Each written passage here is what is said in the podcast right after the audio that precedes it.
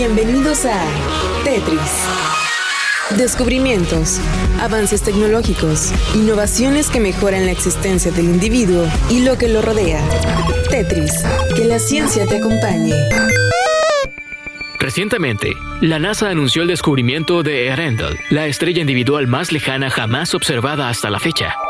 Según los cálculos de los autores de este importante descubrimiento, publicado en la revista Nature, Erandel tendría 50 veces la masa del Sol y se habría formado 900 millones de años después del Big Bang.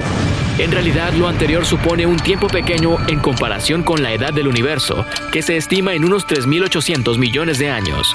Esto implicaría que la luz emitida por esta estrella tan antigua, recogida por el telescopio espacial Hubble, habría viajado durante unos 12.800 millones de años, y durante este tiempo, Erendel ha dejado de existir habiendo explotado en algún momento del pasado, cuando agotó su combustible estelar.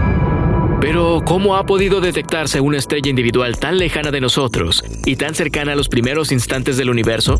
Hasta la fecha, las observaciones astronómicas de objetos tan lejanos correspondían a agrupaciones de estrellas, es decir, cúmulos estelares, incrustados en las galaxias más primitivas, lo cual significa que no se podía distinguir estrellas individuales a tan enormes distancias. Sin embargo, existe la posibilidad, como ha sido el caso de Arendel, de que la luz emitida por esta estrella tan lejana se encuentra en su camino hacia la Tierra con objetos muy masivos, como por ejemplo cúmulos de galaxias. Como consecuencia, la luz procedente de Erandel ha sido amplificada y distorsionada por estos objetos hasta ser finalmente detectada por el telescopio espacial Hubble. El proceso equivalente en óptica consistiría en la deformación de la imagen de un objeto cuando miramos a través de un lente. Erandel se ha podido observar gracias al efecto del lente gravitacional generado por el cúmulo de galaxias denominado WH L0137-8, además de a una adecuada y afortunada alineación con la Tierra. El hecho de haber detectado luz de una estrella tan antigua nos remonta inequívocamente a los primeros momentos del universo, cuando las estrellas primordiales estaban formados por los elementos químicos más sencillos, como el hidrógeno, el helio y el litio. Se trata de poblaciones estelares de tipo 3, estrellas muy calientes y prácticamente sin metales, o tipo 2, es decir, con muy baja concentración de elementos más pesados que el helio, y se cree que Erendel puede ser una estrella de población tipo 2. Cabe recordar que este descubrimiento ha sido realizado por el antiguo telescopio espacial Hubble.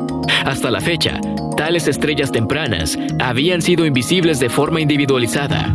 Será su sucesor, el telescopio espacial James Webb, el que permita mirar aún más lejos y más temprano en el universo.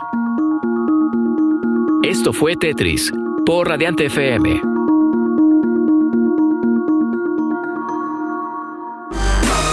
El software ha sido cargado en tu cerebro. Ahora puedes usarlo y compartirlo. Esto ha sido todo en Tetris. Te esperamos en la siguiente emisión. Tetris, que la ciencia te acompañe. Control, Alt, suprimir.